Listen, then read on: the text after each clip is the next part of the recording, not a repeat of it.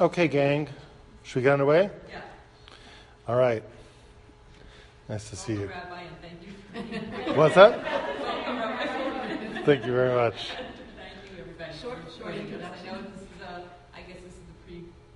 It's the pre Pesach crunch. There's a lot of things going on tonight. Okay, no problem. Okay, so I'm going to do something with you which is kind of new for me. Um, the uh, actually rather new. I'm going to share with you an idea um, which I started developing in some way, shape, or form um,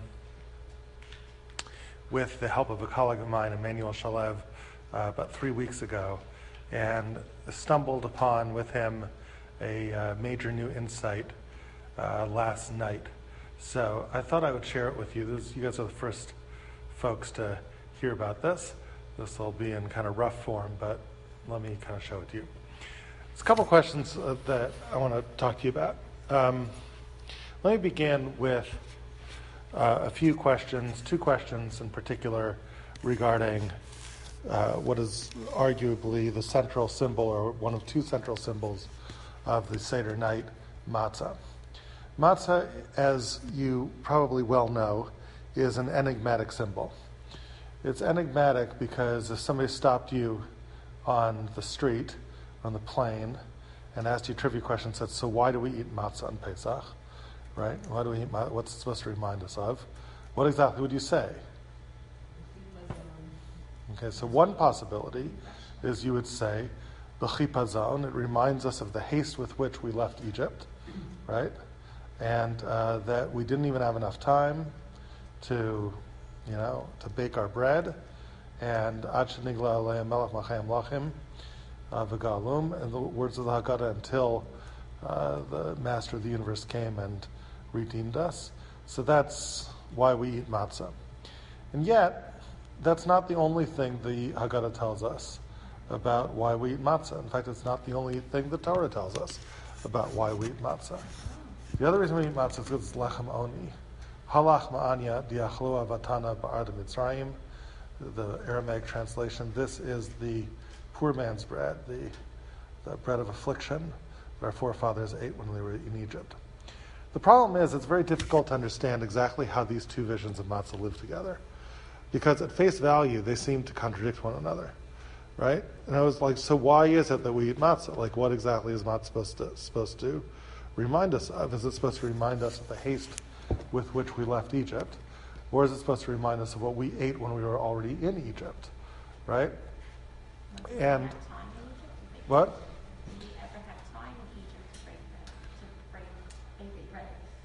Right. So the weird thing is that then it sounds, but it sounds like that's something new, right? It sounds like, like b'chipazon yatzas, it sounds like like, and you didn't even have enough time to make your bread, like, like eh, you know, big surprise. You didn't like, oh my gosh, you just left with matzah and you didn't even have time to to make your bread. By the way, the other the other problem here, which is that.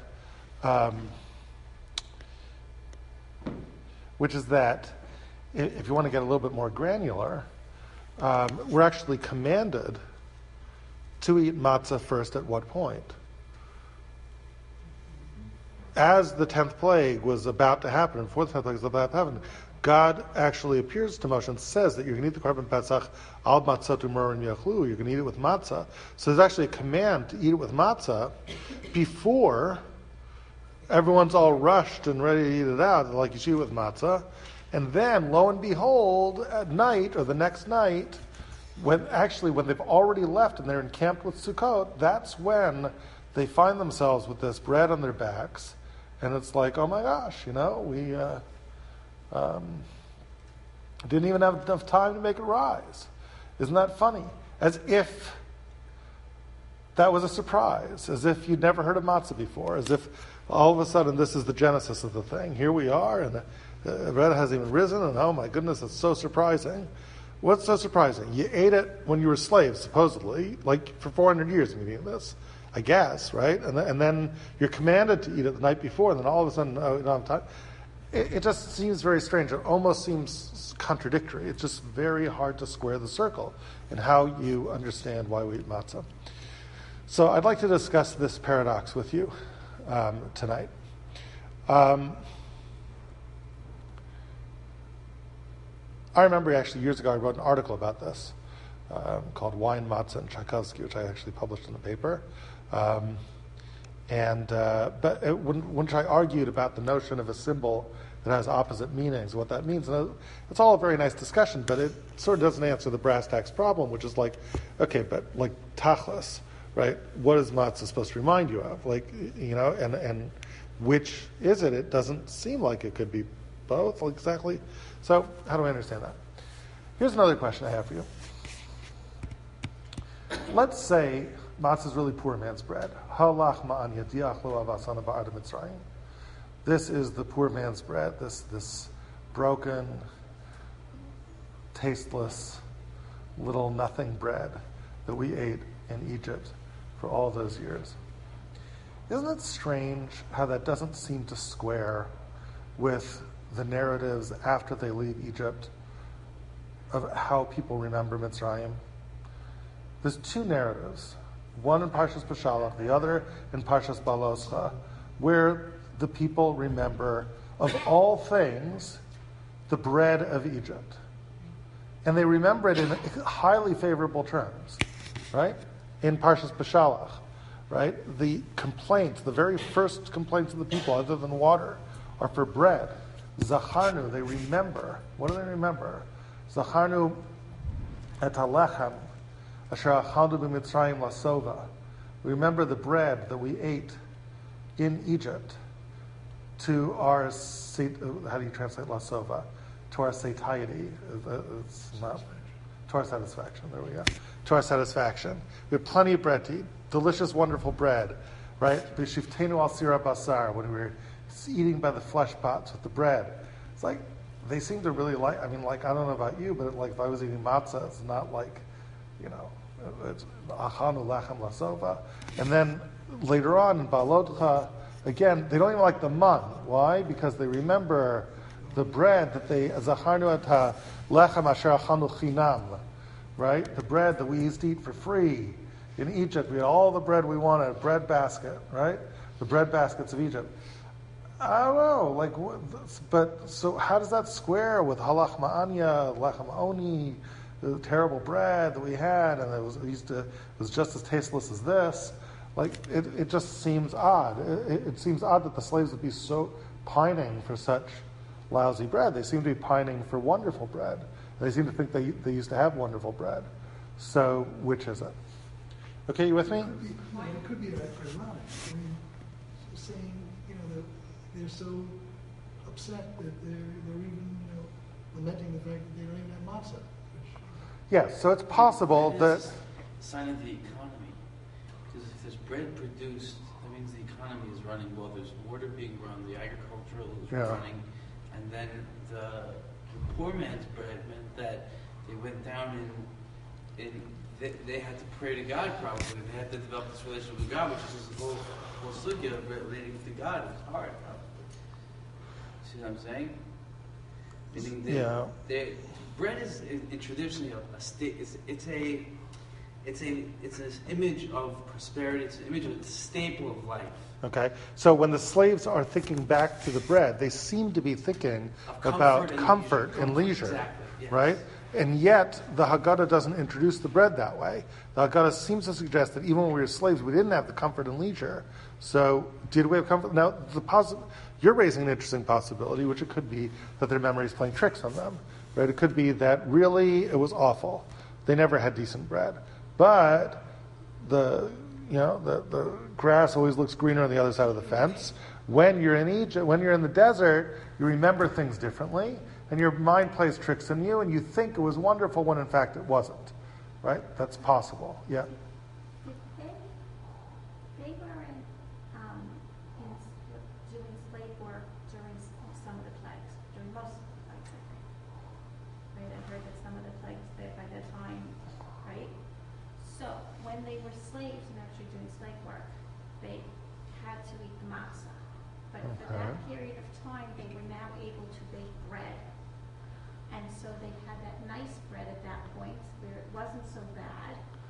Then, then, but so Hashem commanded them to eat the matzah, but they put up another loaf to take out with them, for, for to go with them the next day, and that didn't have time to rise. Okay, so if you're right, right, you can, con- you can technically construct a convoluted scenario in which maybe it works. You can say, well, originally when they were slaves, they were eating really lousy bread. Then there was this time towards the end where they really weren't slaves, they really weren't free, so they didn't have to really eat the lousy bread, so maybe their bread got a little bit better for a little while. But then, lo and behold, they were commanded to eat matzah, and then they didn't have enough time to even eat the as they came out to eat the matzah, so they, they were back to matzah again, and then, right, uh, yeah, so that could be. Could be. Technically, could be. So the question is, if you're right, right, what's the meaning of all of that, right? Why would God come out of the clouds of all things and say, okay, now we're back to matzah? And strangely, for a different reason, right? Because like now, because you don't have enough time, right? So it's like, it's not that you should be eating, because it would be one thing if it's said in Korban Pesach that al matzah samror yochluhu that you should eat the matzah because it's lechem oni or something like that. But but it, it, it sounds like we have this whole new reason why we eat matzah because you didn't have enough time for your bread to, to rise, and then which is different than eating the poor man's bread. Just complicated. So the question is like, how do we make sense of it? Like if, even if you're right technically, so how would we make sense of that? Why? Like in other you can say, well, I can, can give you this timeline and when did the needle through, but now if somebody says, okay, but so what? So what? So I'm here in 2017, what am I supposed to make of all of that?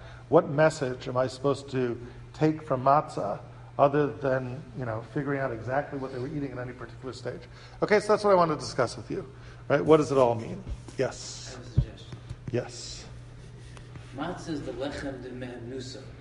It's the lechem of Amuna. And they're leaving a life of comfort and security. The Egyptian life was a life of security because it was the strongest empire in the world, ostensibly and in that illusionary way that it was. Mm-hmm. Like they knew. What? It was the life they knew, though. It was the life of security that they knew. Mhm. Now they're leaving that to Mhm. eat the lechem b'chipazon, which Okay. represents insecurity, the opposite of what was happening in Egypt. Their routines, Mhm. their, their brains, their mentalities. Mhm. So what happened was was that they went to a place of insecurity, and they and they basically that's the that's the life of Amuna. The life of Amuna is a life of constantly davening and constantly trying to find Hashem because you're living a life of journey. You're living a life of you're on a path. You're going somewhere.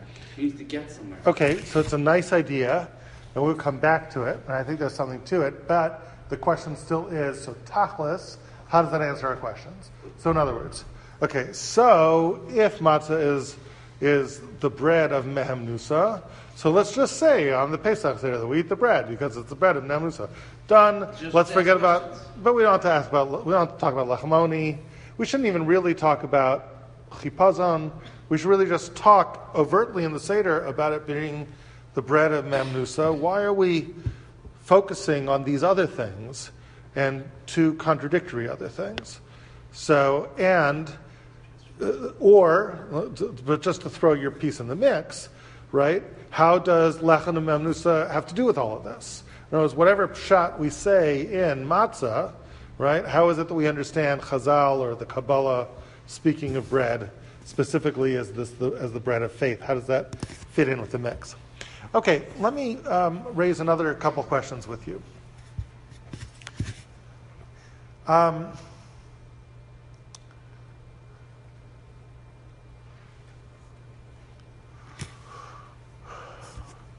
I want to talk with you something about, about something which we don't actually talk that much about. Um, but that is what we do on the day after the first day of Pesach, specifically the bringing of the Korban Omer. Okay, Korban Omer is brought on the day after Pesach. Um, and the Omer is full of all sorts of mysteries. It's not exactly clear. I mean, technically, we could describe it. It's a korban that is brought, that is matir chadash, that you can eat from the new crops uh, for personal use after you bring this korban. It's brought on the day after uh, the first day of Pesach, according to the Prushim, right? And this is a big debate between the Sadducees and the Pharisees as to when you bring korban omer. And the reason why it's such a big debate, by the way, is because the text is famously obscure about it. right? The text seems to make it really hard for us, and the truth is, it's a good reason to sort of vote Sadducee in the next election, you would think. I mean, just because, like, the text sort of seems to support the Sadducees. I mean, text says that when do you bring the Korban Omer? You can read it right over here, right? It says you bring the Korban over right over here. The Ve'henefes Omer, you'll see in Pasuk Yud Aleph in red. The Ve'henefes Omer l'fnei Hashem l'rtzonchem mimacharas hashabbos yinifenu al-kohen. You, the korban is brought on the day after Shabbos. So, you know, any person reading that would kind of think the day after Shabbos would be the Sunday, some Sunday. It's brought on Sunday. Right? Whenever the korban is brought, it's for sure brought on Sunday. That's how the Tzdukim actually read it, but that's not how the Prushim read it. Prushim said that Shabbos actually is reference to Pesach, right? It's actually brought after the first day of Pesach, leading to the questions like, okay, so I mean, you know, why make it so hard? Let it just tell us when it was brought. Why, why characterize Pesach as something which you haven't called it yet? You can call it a Shabbos. Now, it's not like there's no reason to call Pesach Shabbos. There is an idea of Shabbos with Pesach, specifically elsewhere in the Torah we say tashbitu se'or batechem, right? Getting rid of chametz is described in Shabbos terms, taking a rest from chametz, getting rid of chametz, banishing it as the language of Shabbos is used. So it's not like there's no justification to talk about Pesach that way, but it is an unusual way to talk about Pesach. The only thing is it's not an isolated thing. It's like the Torah seems to go out of its way to bring up this Mimacharas HaShabbos thing whenever it comes to the Omer, because what then happens in the Omer? So then you start counting, right? So wh- how long do you count in your Omer? You count 49 days, but it doesn't say 49 days. It does, but the way it phrases it actually is in terms of Shabbos, right? So we say, Vasisim Yamin right? So you do all of this, and then, Usafartam Licham Shabbos, from that day after the Shabbos, you start counting. What do you start counting? You start counting Sheva Shabbosos Tmimos Tiena. So there's Shabbos again. It's like the Torah is going out of its way, not just to be 49 days, but it wants to start talk, talking about Shabbos one more time when it talks about the Omer. It's like we can't get enough of talking about Shabbos. So you count seven times seven Shabbosos, right? Or seven Shabbosos, seven times seven days. And then look at this. Until when? Until Shavuos. But how is, what is Shavuos described as? Look. Oh, where is it? You see it? Where is it? Let me, let me, let me, oh, there is it. Here we go. Right? See Pasuk Tet Zayin here? I'm sorry. Pasuk Tet Zayin. Well, you'll see Tet Zayin. Right? Ad mi macharas hashabbos hashvius. Oh, there it is again. Mimacharas Hashabbos is back. Until when? Until the day after the set. But now what does it mean? The day after the seventh of those Sabbaths that you were counting. It's like, boy, we're really hooked on the day after Sabbath when it comes to Omer. It's like, what's with the day after Sabbath when it comes to Omer? That's just, right? You with me? It's like over and over again. Strangely, when the Omer is done, it's Shavuos time. But instead of calling it Shavuos, right, we talk about this as a day, Mimosh Votechem Taviu Lechem Tnufa a day when we bring a special offering known as Shtei Halechem, right? Is there any reason why we bring Shtei Halechem on Shavuos? What does that mean? Um, specifically, Shnei Esronim Solas. Specifically, two Isarons worth of flour. And Chametz Teafena. It has to be baked as chametz, interestingly. So if the last holiday was all about matzah, this holiday is specifically about bringing chametz bread. Right? Why do we bring chametz bread? What's the meaning of bringing chametz bread specifically on Shavuos? Why do we bring two loaves? What's it all about? Okay. So I want to suggest that there is a fascinating mystery afoot here um, when it comes to uh, the Omer. Um, and you can see in the following ways the Omer bridges two holidays. Those holidays, of course, are Pesach on the one hand and Shavuos on the other. 49 days. One holiday ostensibly celebrates the Exodus, the other ostensibly celebrates the giving of the Torah, even though the Torah doesn't quite characterize it that way explicitly, but that's what it seems to be, right? Okay. Now, if there is a historical meaning to holiday number one, the Pesach, which is not just do we observe it through eating matzah and abstaining from chametz, but we remember a historical event, i.e., the Exodus. And if there is a historical event at the core of holiday number two, at the other end of the bridge, which is Shavuos, and that historical event would be Matan Torah, then might curious minds wonder whether there is also a historical event at the root of the Omer offering. And if so, what might it be? Turns out, and the only other time Omer is mentioned is the Mun, and it's the context of Shabbos. The only other time Mun is, the, that, that Omer is ever mentioned in the Torah is with reference to the Mun. Um,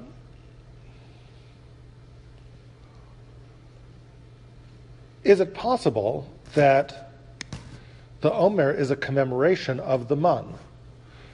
Um, the truth is, the more you think about it, the more aspects of the of the Omer start to remind you of the Mun.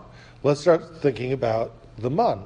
The Mun was also the moment at which we first came across the idea of Shabbos. Right? The very even before Shabbos was commanded in the Ten Commandments, Right? The very first time we had Shabbos is we discovered Shabbos when the mun wouldn't fall on Shabbos in Parshas Beshalach. That's what it says. And then lo and behold, when we have this Omer celebration, right? Because remember the Omer, the Om, it was an Omer lagul golet, an Omer for every head. That's what you were allowed to collect, only an Omer lagul golet. And then we have the celebration of the Omer. Are we celebrating the mun somehow? Is mun, bringing the mun, that which is matir chadash, and allowing us to eat bread. And why would remembering the mun be that which allow us to eat the bread?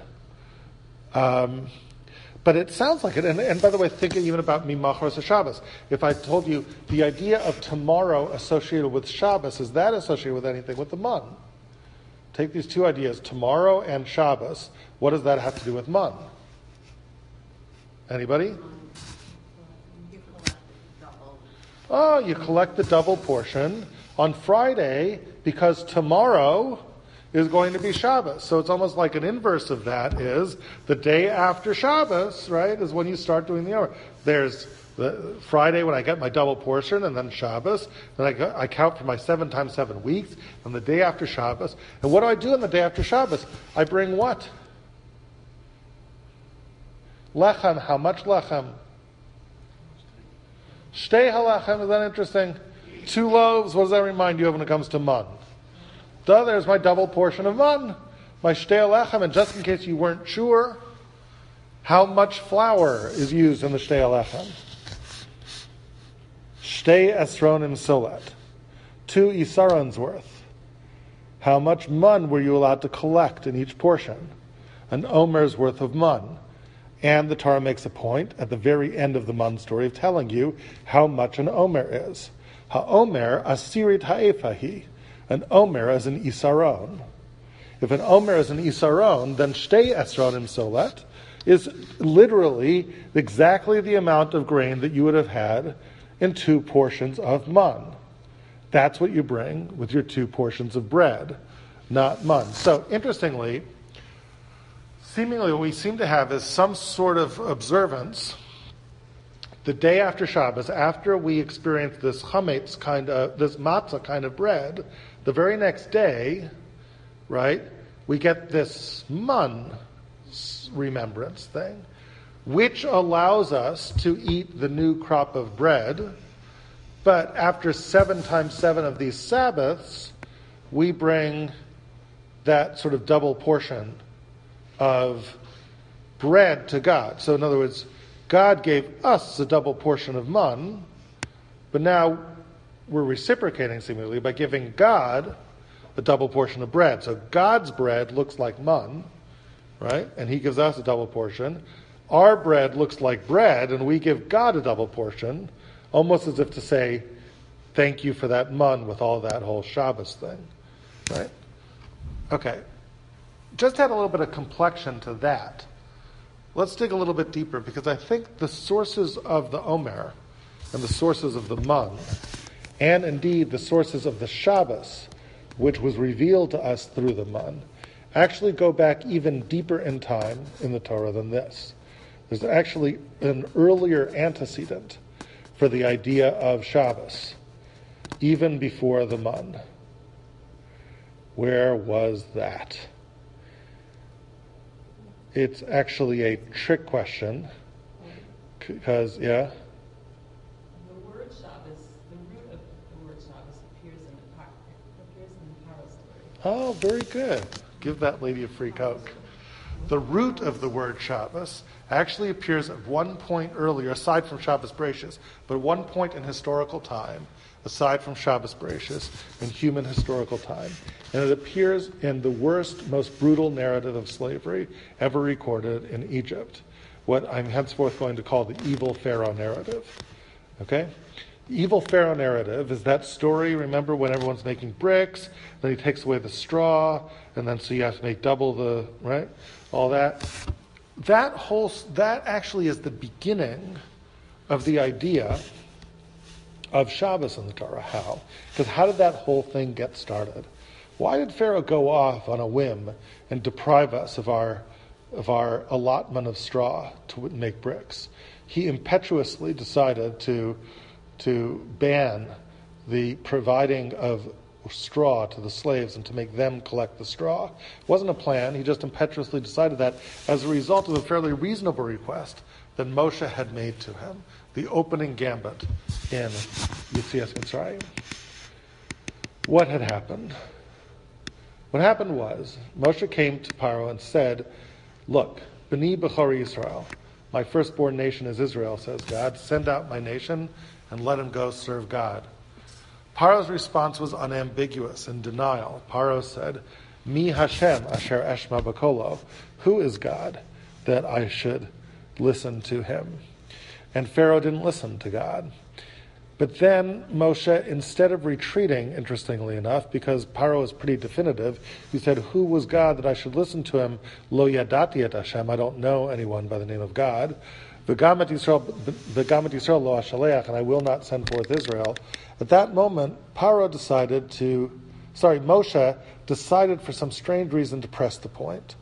And he presses the point in a strange kind of way. He sort of retreats, but presses his point nevertheless. He says, okay, look, Paro, I'm not asking you to send out the Jews. I'm really not asking you to recognize God. Let's drop the theology. I have a pretty simple request for you. It's just based upon basic human consideration for your slaves, right? You're a polytheist. You believe in many gods. We have a God, just like you have a God. Everybody's got their own God and we want to worship Him just like you worship your God. We do believe in religious freedom around here. A little bit of First Amendment rights would be nice to have. We're just asking for a little bit of time to worship our God because your poor slaves are afraid that they are going to get plagued with pestilence or sword or something if they don't go and worship their God. They're very worried. We would just like a long weekend to go off in the desert, three days, and we'll be back, mind you, we will be back but we just need some time to worship our God. Could we please have three days? It's a reasonable request. Paro screams, right? He erupts. He says, Nirpim atem near Pim, you're lazy. Al kain hem limor. That's why you're screaming and saying, Nelchan Hashem. I'll teach you not to be lazy. You guys have too much time on your hands. I must not be working you hard enough. So that's when Paro capriciously comes up with his plan. I'm no longer going to provide the straw for you. Lo. Do not continue to provide straw for them, he tells his taskmasters. But umatknot halavenim, the quota of bricks that I am imposing upon you, lo tigru umimenu. Do not uh, take away any of it. Um, and he imposes that terrible law, that terrible quota upon the people. Then the Torah goes out of its way to tell us what happened. The decree is given, and the Egyptian taskmasters enforce it upon the Jewish underling taskmasters, and the Jewish underling taskmasters enforce the new quotas on the slaves, and they beat them. The Jews beat their own and they, and when the people can't come up with as much bricks as before, the Jewish taskmasters scream at them and say, "Lama lo chilitem chokchem? Why haven't you fulfilled your allotted amount?" By the way, that's another interesting word. The very first use of the word chok for law is going to be right there. Lama chilitem chokchem? Why didn't you? Um, why didn't you? Uh, what's his name? Why didn't you finish your quota? The word for law there is quota.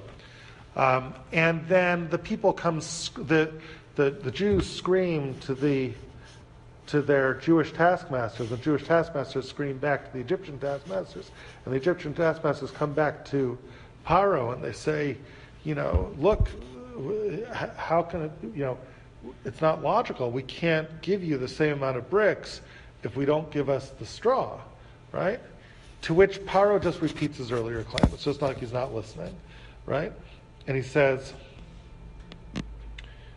one more time, nirpim atem nirpim, you're lazy, you're lazy, alkain That's why you want your three day holiday. The very end of this story, the Jewish taskmasters come to Moshe. And they do not have kind words for him. Yereh Hashem Aleichem v'yishbot. Let God judge between you and between us. Asher hevashtem et ruchenu. You've made us stink in the eyes of Pharaoh, in the eyes of his servants, to give a, you've given them an excuse, you've given them a pretense, you've given them a sword in their hands to kill us. And Moshe in turn goes back to God in a cascade and says to God, Hashem lama lamazeh. Why have you done evil to this people? Lamazeh shlachtani. Why have you sent me? Um, things have just gotten worse. You have not. Um, you have not um, saved the people. God says, Look, I'm just getting started. You wait and see. It's interesting that those words, let God judge between us. You know, when did that happen? When did God ever judge between us? Anyway, it turns out that this all got started because of this request for a three day holiday. But the three day holiday request was a request for Shabbos. The language of it was, sorry, Paro's language. Vayor Paro rabim ata amaretz. There's a lot of slaves I got. And now listen to this language. Vihishbatem otam misiblotam. There it is. Hishbatem otam misavotam. You're giving them time off from their burdens. I'm losing my GNP. Get back to work. But that word hishbatem as a verb is the first time you will find Shabbos in human history. Shabbos will then appear again in the story of the man. Turns out that it's not just the story of the man. It's not just the idea of Shabbos which gets echoed in the story of the Mun. But the truth is, the entire story of the Mun is an echo of everything about the evil Pharaoh story. Right here on your screen, you have the two stories side by side. On the right hand side of the screen, you have the evil Pharaoh narrative. On the left hand side of the screen, you have the manna narrative. All of the color coding shows you all the links between these narratives one thing after another. Every single piece of language from the manna narrative is lifted out of the evil Pharaoh narrative, which is like really odd. I'll give you some examples. Take a look at the yellow. When the people come to collect the manna, dvar yom biyomo, they collect dvar yom biyomo, their allotted quota of mun that particular day. What does an allotted quota of mun per day remind you of an evil Pharaoh story? The allotted quota that you needed to make for your bricks. And that, in fact, is so. Look at this. Look at where Dvar V'yom V'yom appear. Vanoksim Atsim. And the past masters were very cruel. Kalu Ma'asechem Dvar Yom B'yomo. You, you finished, but you haven't yet delivered your quota of bricks. Dvar Yom B'yomo. In case you think Dvar Yom B'yomo is all over the place, it's not. Right? These are the two times that you have this in, in Tanakh. It's a very unusual kind of language. Um, and then take a look at the purple over here. Kechulachem teven masher timtzahu. Go out in the fields and find your, your straw, masher timtzahu, wherever you find it. Oh, look at this with the mun. Hayom on Shabbos, lo timtzauhu basadeh. You will not find it in the fields, right? Not finding in the fields in the mun versus go out and find the straw in the fields in the case of the bricks. Let's look at the green. If you left the mun over, what would happen to it? It would actually, worms would infest it, and then vayiv ash, it would stink. What does stink remind you of when it came to the evil Pharaoh narrative?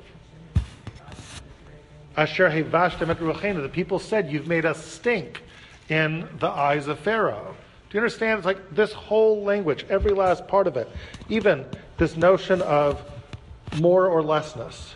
Right? Remember when Paro says, Don't give them any more straw, but don't make them produce any less bricks. What does more or lessness remind you of with the Mun story?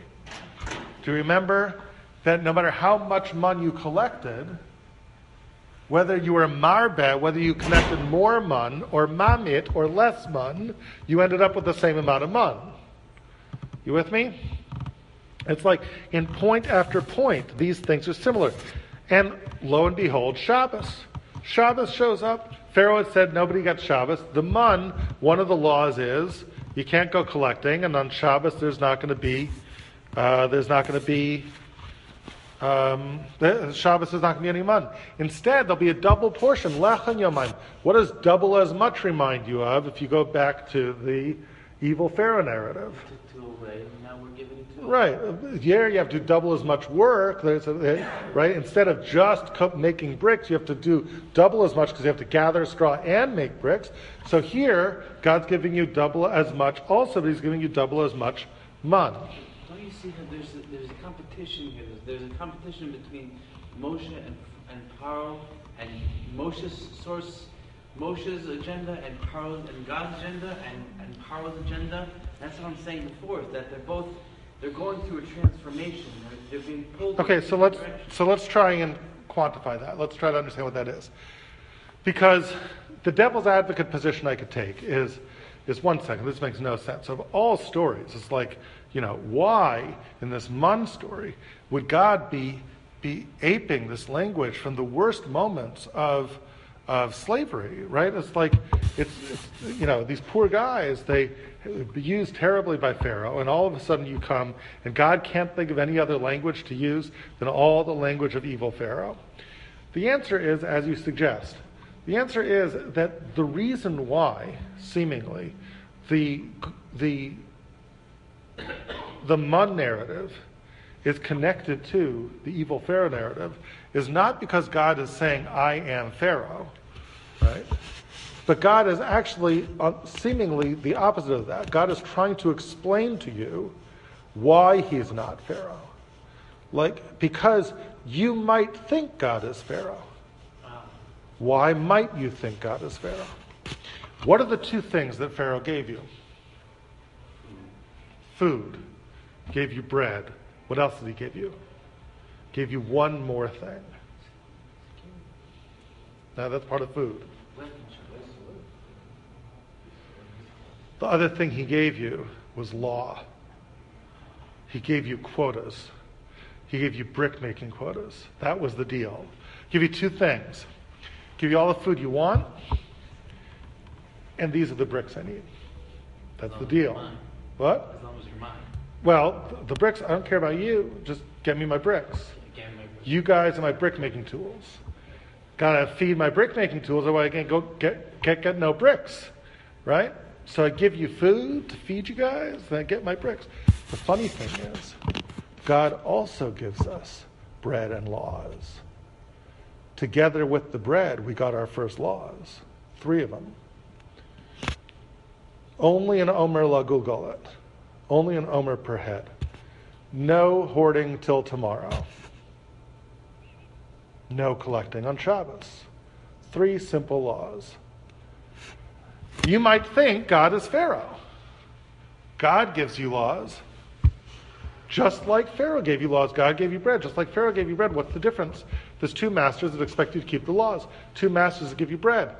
And so, why should I do that? Leading, by the way, and you could just extrapolate this question a little bit further. Why do we have a holiday called Shavuos where we celebrate the law? Why can't I just take the position that God is just evil Pharaoh? He expects me to do all these things, 613 things. No compromise. I have to do this, I have to do that, I have to do everything. Just like Pharaoh, all these laws, all these quotas of laws I've got just the other time. What's the difference? This narrative is designed to help the people understand the difference. How? That's right. The difference is there was no relationship the first time around. But it's more than that. Let's talk about purpose. What was the first time around for Pharaoh? What was the purpose of the bread? And what was the purpose of the law? For Pharaoh, why did I give the slaves the bread? As much bread as they wanted, by the way. Chinam, free, totally free bread. It's not like you have to pay for it in the commissary. Eat all the bread you want. Why is Pharaoh so generous? Does Pharaoh care about me? Why is it, right? All this delicious bread. Why is Pharaoh giving me bread? Hmm? So I can work.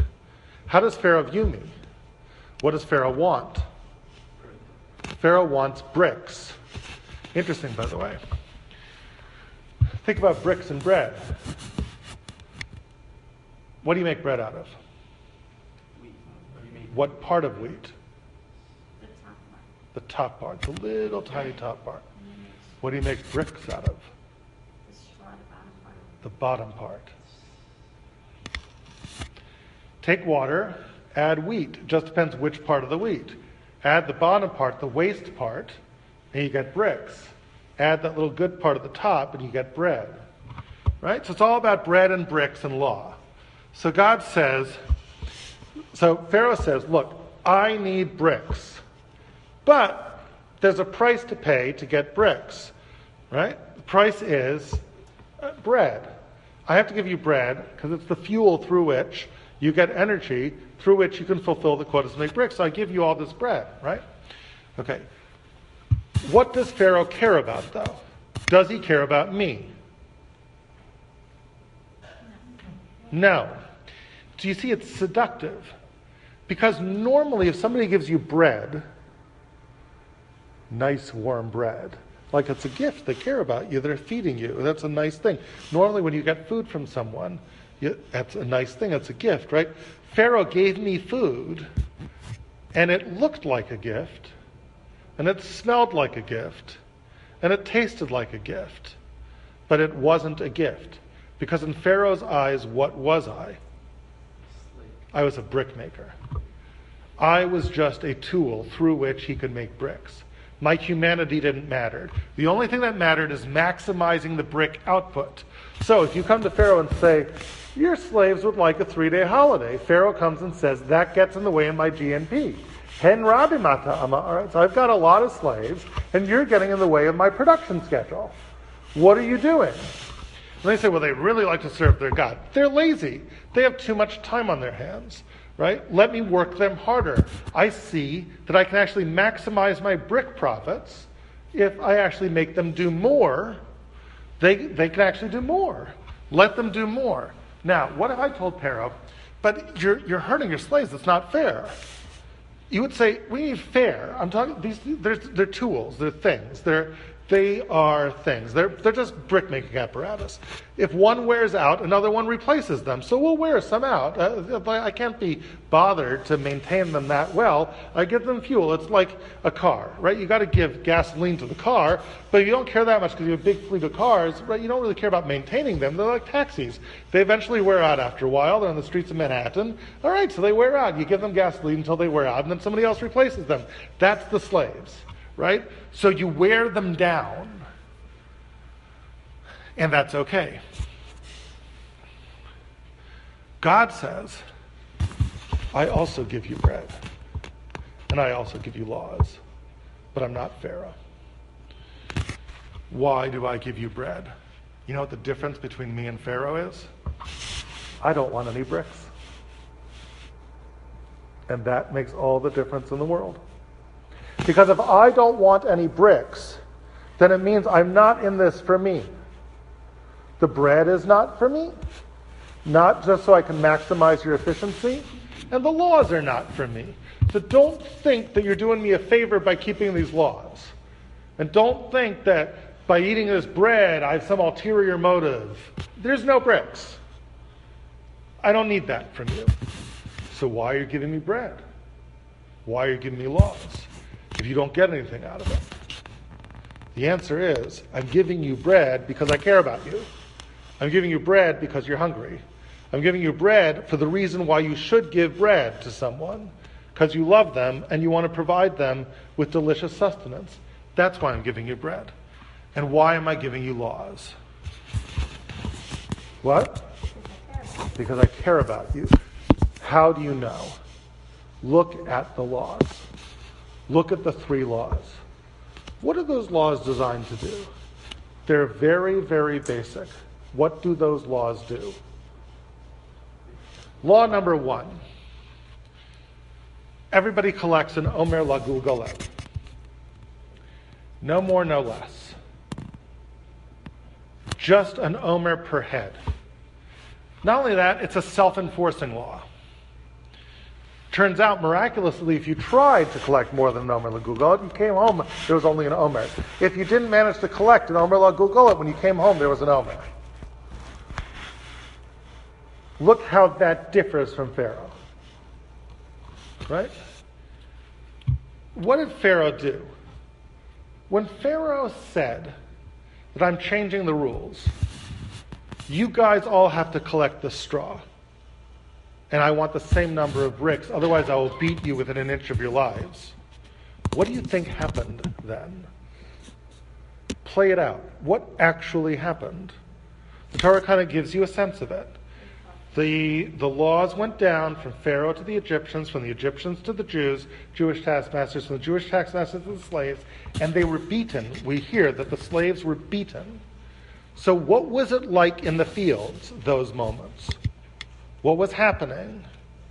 Put yourself in the shoes of a slave. What are you thinking? I had better hoard as much straw. Straw is a scarce resource. There's only so much straw. If I am strong, what will I do? I will hoard as much as I can in hopes that I will not be the one beaten. And if I am weak, what will happen? I will be beaten. There's a competition in scarce resources that creates social Darwinism, that creates a situation where the weak will be, will be filtered out and the strong will win. And there's no social security.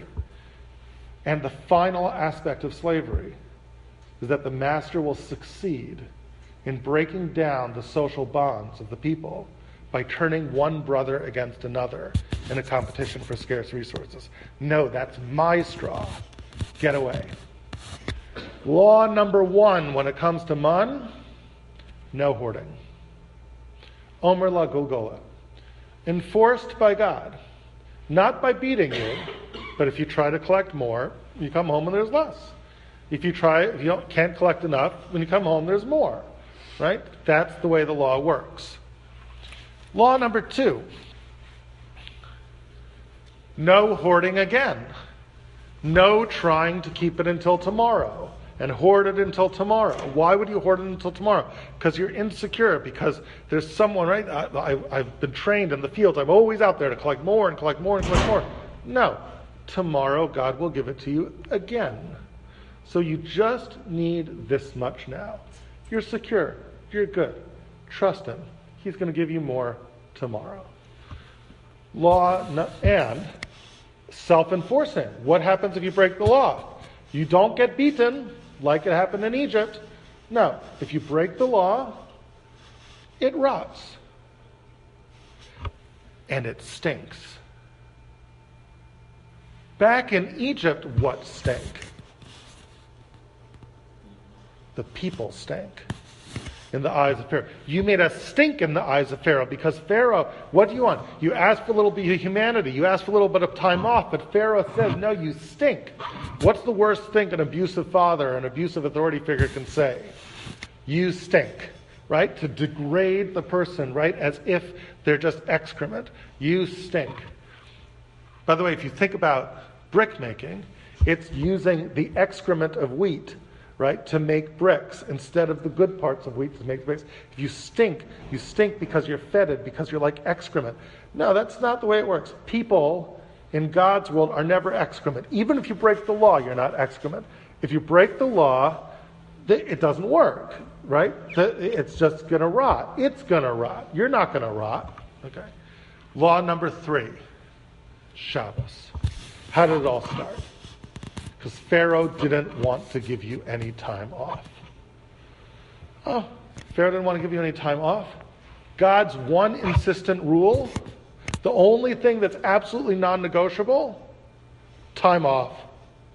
Time off. I need you to have some time that you can just be.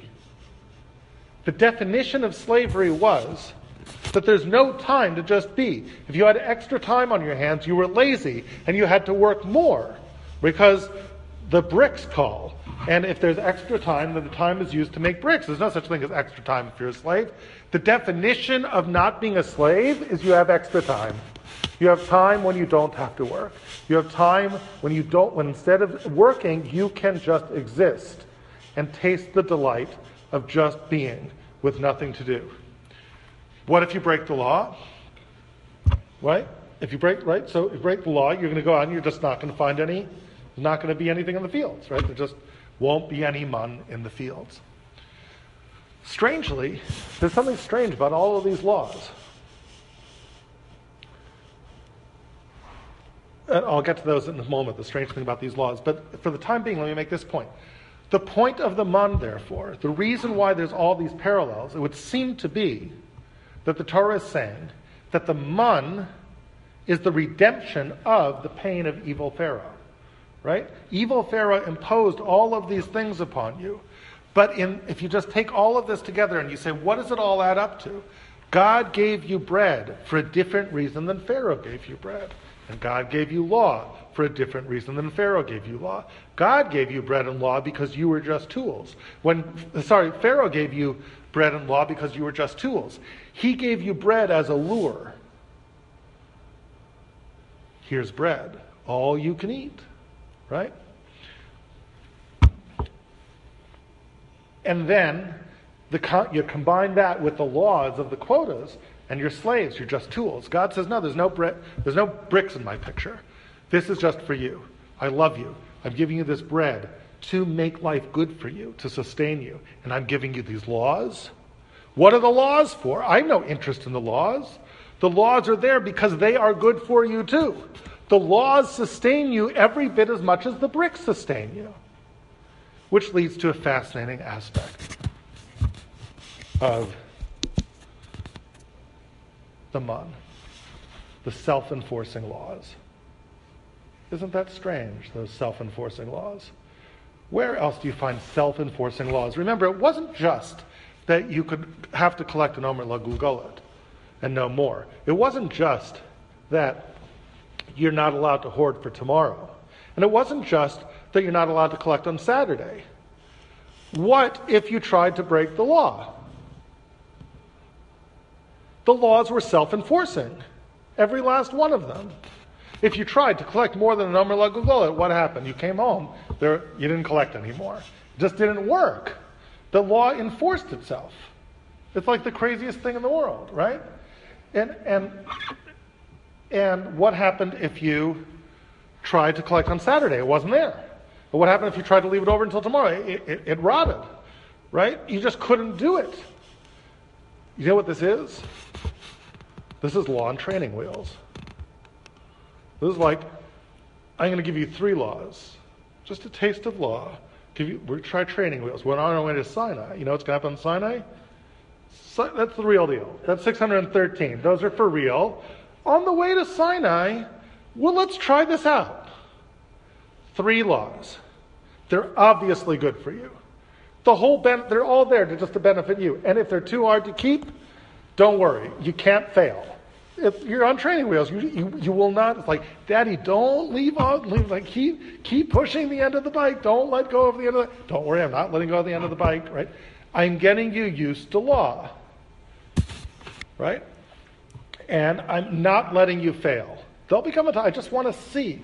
And by the way, later on in the Torah, in Parshas Eikev, what exactly does the Torah say?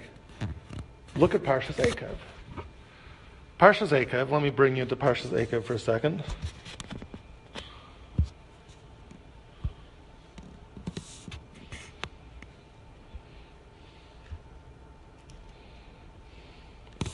Kol ha-mitzvah, asher anochi mitzavcha hayom, tishmun la'asos. All of this law, all of these laws that I command you today when you get into the land, make sure you do them. Laman tichyun, urevisem, uvasem, virishtem asar, so that you should live. These laws are going to help you live in the land. Do all of these laws. But there's a problem. When you look at all the laws, law doesn't seem that inspiring. Law seems like, look at all law. It's like, look at all these laws. The tax code, like to keep all the laws. What if I don't keep all of them? Is it really going to be so bad? Uh, I really have to keep all these laws? What do the laws do for me? So God says, the laws are good for you. Leman tichyu uravitim, so that you live and so that you flourish. The whole point of the laws are to make you flourish. V'zacharta, if you ever have a problem with the law, God says, here's what I want you to remember. We had a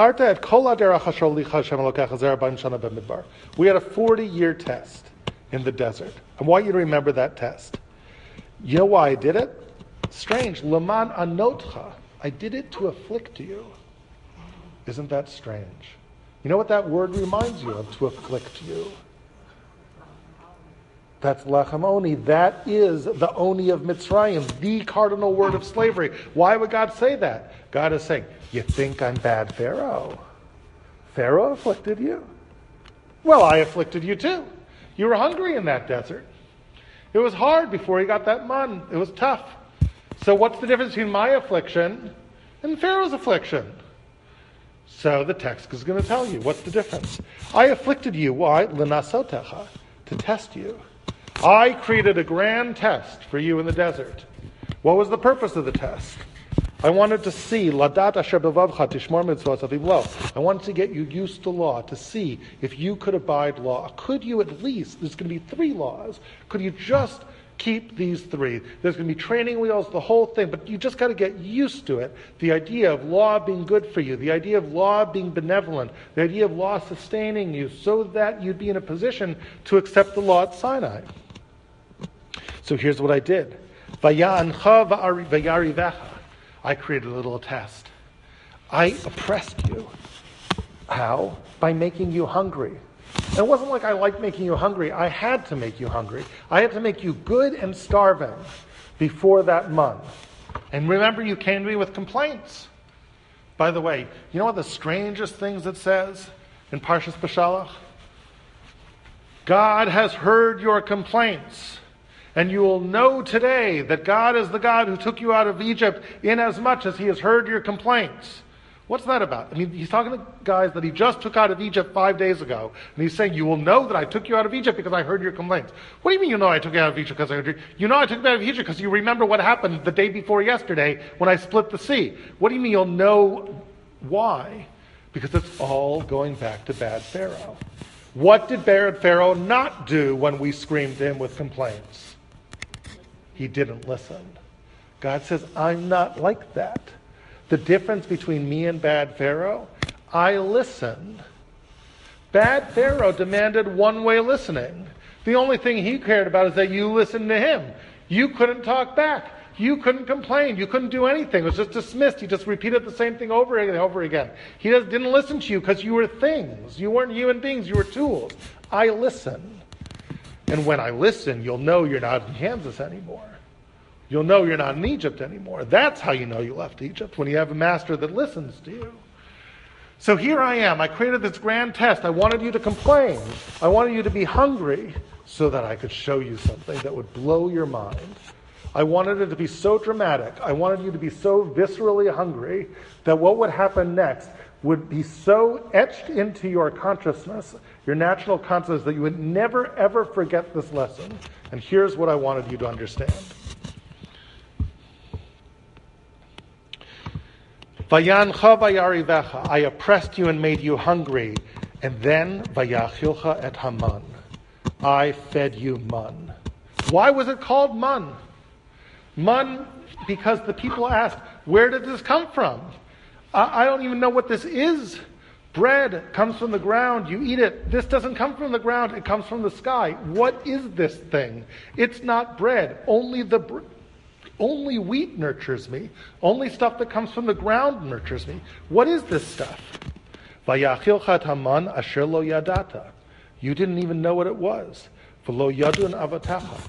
You didn't even have any experience with it from your forefathers. Your father, no one had eaten man before. It was all new. You know why I did it? Laman hodiacha, so that you should know, not that you should believe, not that you should suspect, but that you should know the following truth. Ki lo al halechem levado yichya ha'adam. Ki al kol motza pi Hashem ha'adam. That it is not by bread alone that man lives, but on all that comes from the mouth of God that man lives. Think about those strange words, what those words mean.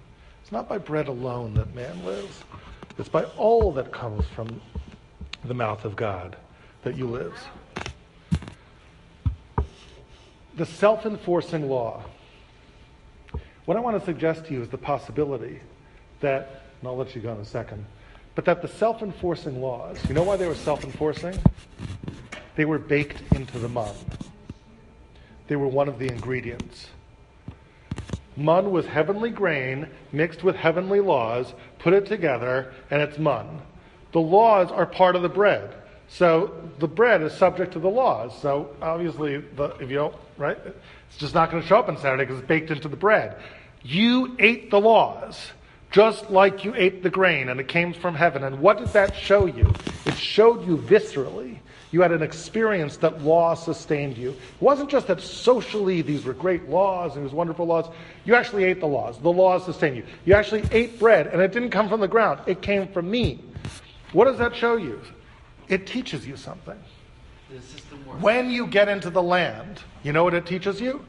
When you get into the land, you're going to have two problems. You're going to look at the bread, and you're going to say, huh, I made this bread. I harvested it from the ground, and I mixed it with water, and it's all my bread. There's no relationship with God. I make the bread. Because God says, you are going you were going to Hashem Elokecha Meviyecha Eretz Tova Eretz Nachle Mayim Ayinot Tomad Yitzim Bebeka Bahar Eretz Chitav Sora Gefen Tein Rimon Eretz Eitz Shemen Dvash Eretz Asher Lo B'Miskus Tocha Balachem Bread is not going to be scarce. You're going to have to deal with the fact that you're going to easily be able to make bread in the land. You're going to have to understand something about it. What are you going to have to understand? You know what you're going to have to see? Do you know why bread sustains you? You think because the only thing that can sustain you is flour, because flour comes from wheat, and wheat comes from the ground, and that's the biochemistry that sustains you, right? Okay, well let's look at the mun. Did the mun sustain you? Okay, did the mun come from flour? No.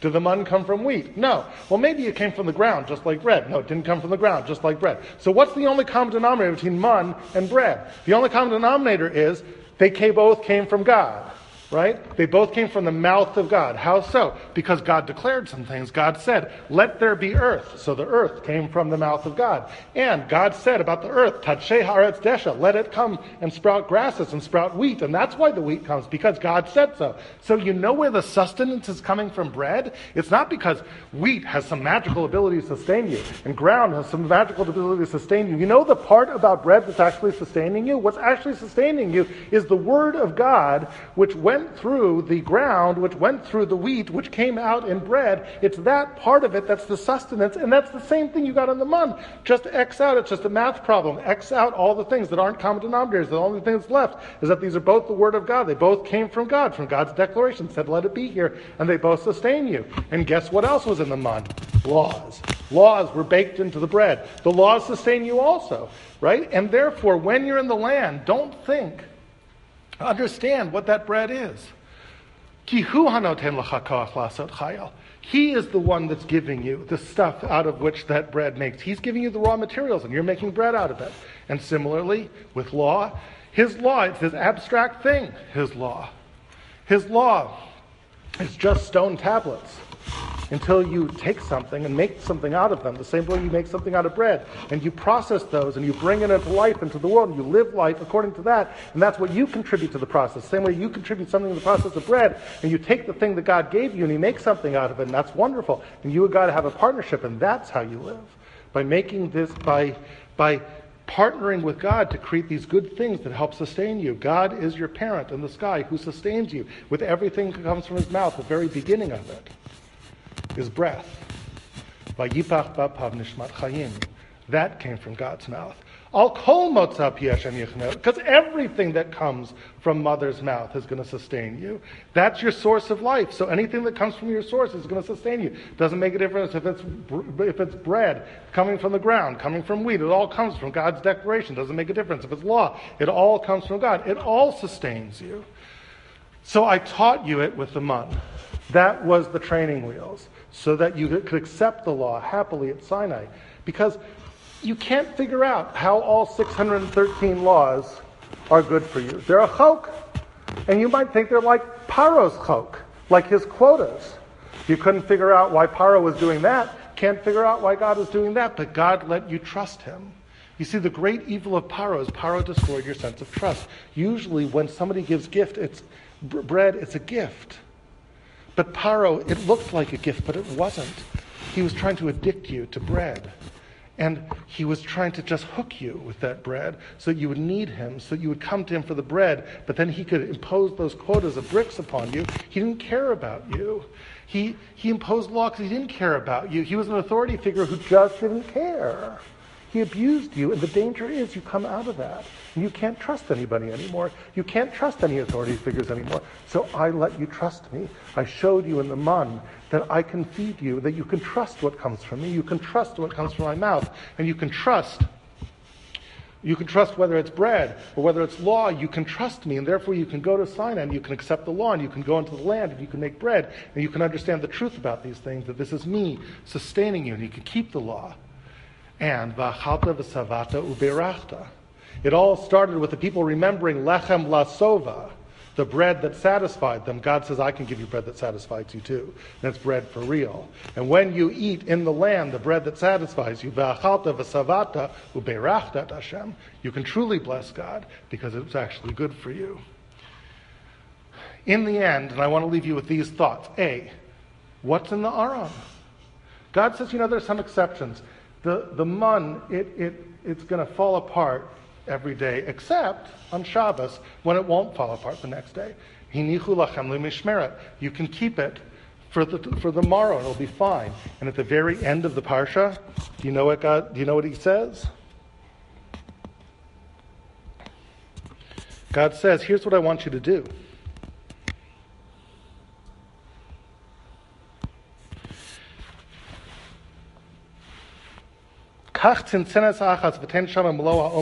Take an omer's worth of man. The same words about keeping it for Sabbath, don't keep it just from one day. Keep it for years, for centuries. Keep it for thousands of years. It will never rot. That little measure of mun and put it in the ark next to the tablets. What's the mun doing in the ark next to the tablets? It's law and bread the two things that come from the mouth of God. You see this mun?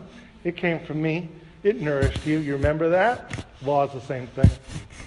The law is the same thing. It comes from me. It nourishes you. That's why you can accept the law, because you learned how to do it when you got the mun. That's how they go together. It's the same thing.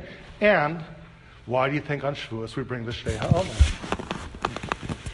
Because what are we really saying?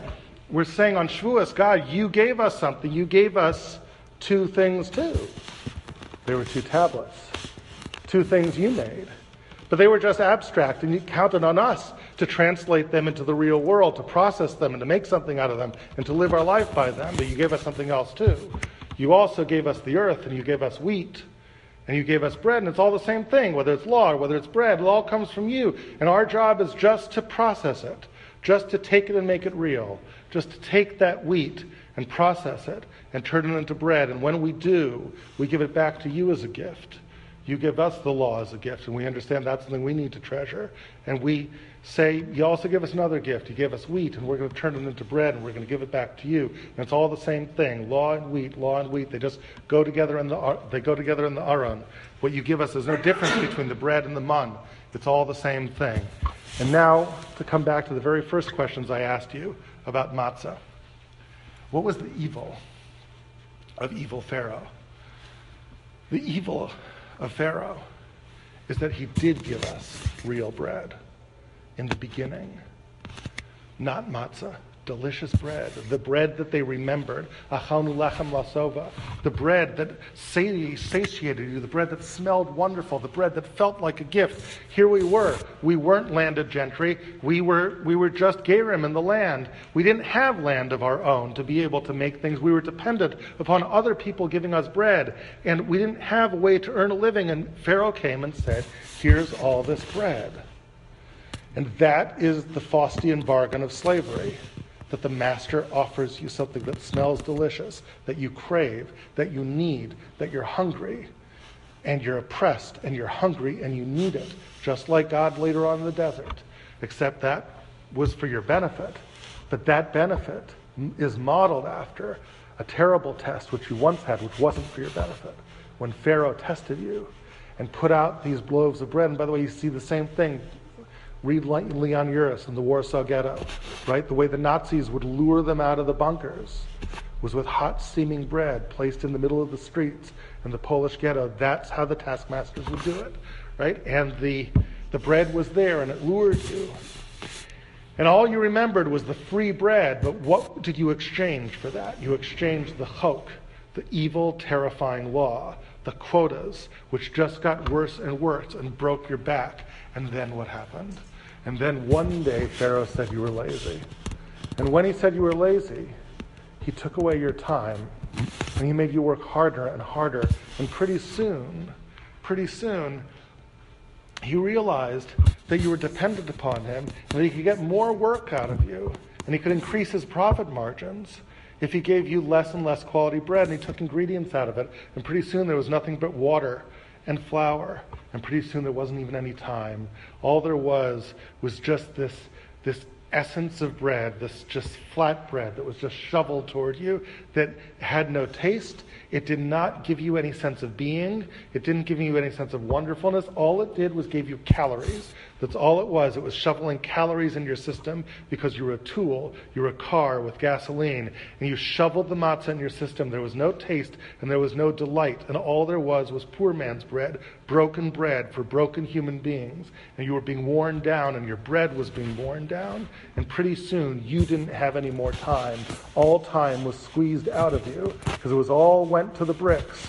And pretty soon your bread didn't have any time, and the time was squeezed out of the bread, and all that was left was the matzah. And even when you went home at night, when you were so exhausted, when you just tried to catch an hour and a half sleep at night, the only thing you could catch in that hour and a half sleep was you were just lucky to lay down at bread and to throw a little bit of bread and water and to shovel it in the oven and to eat the calories because you didn't even have the time to let it rise and let the bread come alive because you couldn't come alive. And that's what happened. The bread started wonderful, and then it turned into matzah for 400 years, for 210 years of slavery, until the time came for redemption. And when the time came for redemption, God said, You're going free tonight.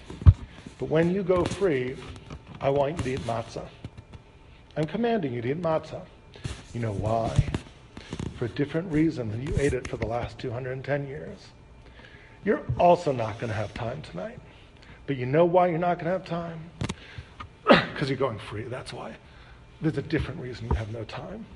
Redeem the experience of having no time. Redeem the experience of eating flatbread with no time. Take away the anguish. How are you going to take away the anguish? How are you going to become something other than a broken slave? Anyone who experiences trauma has a choice. They can hide from it. They can never again remember the matzah. They can never again remember all the time being squeezed out of their life. That's one way to do it. But when you do that, the abuse haunts you in the night. it comes back and haunts you in nightmares, and you can never let it go. And the experience of being a slave will always be with you. So God says, we're not going to do it that way. You've got to remember. You've got to confront what it means to have no time. You have to confront what it means to have bread with no time, but you have to change the meaning of it. You have to be able to hold on to something else. Having bread with no time can mean something else too. It can mean you're going free. Having no time can be good also when you're rushing out of the den of slavery. And therefore, eat matzah one more time, but for a different reason. And that night, we had nothing on our backs but that unleavened bread. And we baked that bread in Sukkot. And when we did, we realized something. We just went out for a long journey, and we didn't even pack more than just one portion of this bread. And as we were eating that little flatbread around the campfire that first night in Sukkot, when it dawned on us that we had nothing to eat tomorrow, we realized that we just put ourselves in God's hands. And this bread was lechem mehanusa. This bread was the bread of faith. This was the bread where we put ourselves in God's hands and where we really redeemed ourselves from Egypt. You know why? Because what got us into Egypt, what got us into Egypt was the desire to hoard, the desire to just have control of your bread, to have all of this bread, all of this wonderful bread, more than you could ever eat, and to just have it and it be yours. And Pharaoh used that to addict you, and you became like an addict. And you were always searching for the high of that wonderful bread, but the bread got worse and worse, just like the drugs. And pretty soon you couldn't even get high. It just was something you needed and something you craved and something you got calories from, and it became matzah. And this time, this time, don't hoard. This time, there's nothing to hoard. You just take one portion out with you, and you trust, and you place yourself in your master's hands. There's no reason to hoard. You're trusting God. And in the merit of that trust, a couple days later, God let you get really hungry again. And then he taught you this incredible lesson that it's not the ground that feeds you, it's not the wheat that feeds you. Ramses, with its breadbasket of Egypt, wasn't the source of everything that feed you. I can feed you too. I'm a master who can feed you, and I feed you my own way. What comes from my mouth feeds you. And that's what you need to learn. And I only have one law, a law that's to ensconce the value that you yourself have shown by coming out of Egypt with nothing but the bread on your backs. The value of faith. The value of understanding that you don't hoard the value that you just take what you need now and you trust that I'm going to give it to you tomorrow. That you don't go looking on Saturday. That you trust that it's going to be there. That you don't try to take more than an Omer Lagulgolet because you don't have to hoard. It's going to be there. And the laws are there to ensconce that wonderful value of love and faith that you have shown in me so that I can show love and faith and be worthy of that faith by giving you that manna every day. And that's the bargain. And in that moment, I also gave you something else. I gave you time. I gave you Shabbos. I allowed you to have the time to just be. And with the time that I gave you, I made you other than a slave. You were slaves because you had no time, because time was squeezed from you. The one law that I insist on is that you have time. You have time off just to be, just to exist, just to feel the wonderfulness of life. And pretty soon your bread will have time too. And when you go into the land, you make, you make chametz bread, you make wonderful bread, but always understand that I'm giving you that bread. And it's, the, it's my declarations that are embedded, that are baked into that bread, that is giving you that sustenance. And you're partners with me in creating that sustenance. That's what you need to remember. And to show that you remember it.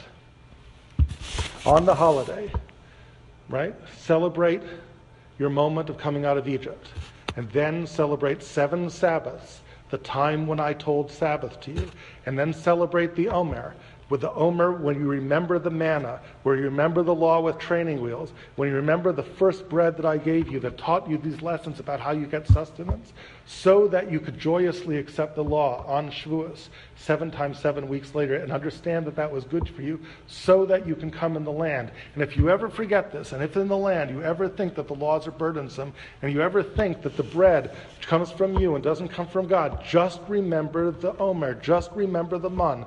Go back to that moment that's etched in your memory. Recall those moments, and they will teach you everything you need to know about the law and everything you need to know about the truth of the bread. And every year, come to me and on the day that I gave you two tablets, give me two loaves, and understand that these are really one and the same things. We're partners in creating bread, and we're partners in making law real, and in both, I'm partnering with you to give you life.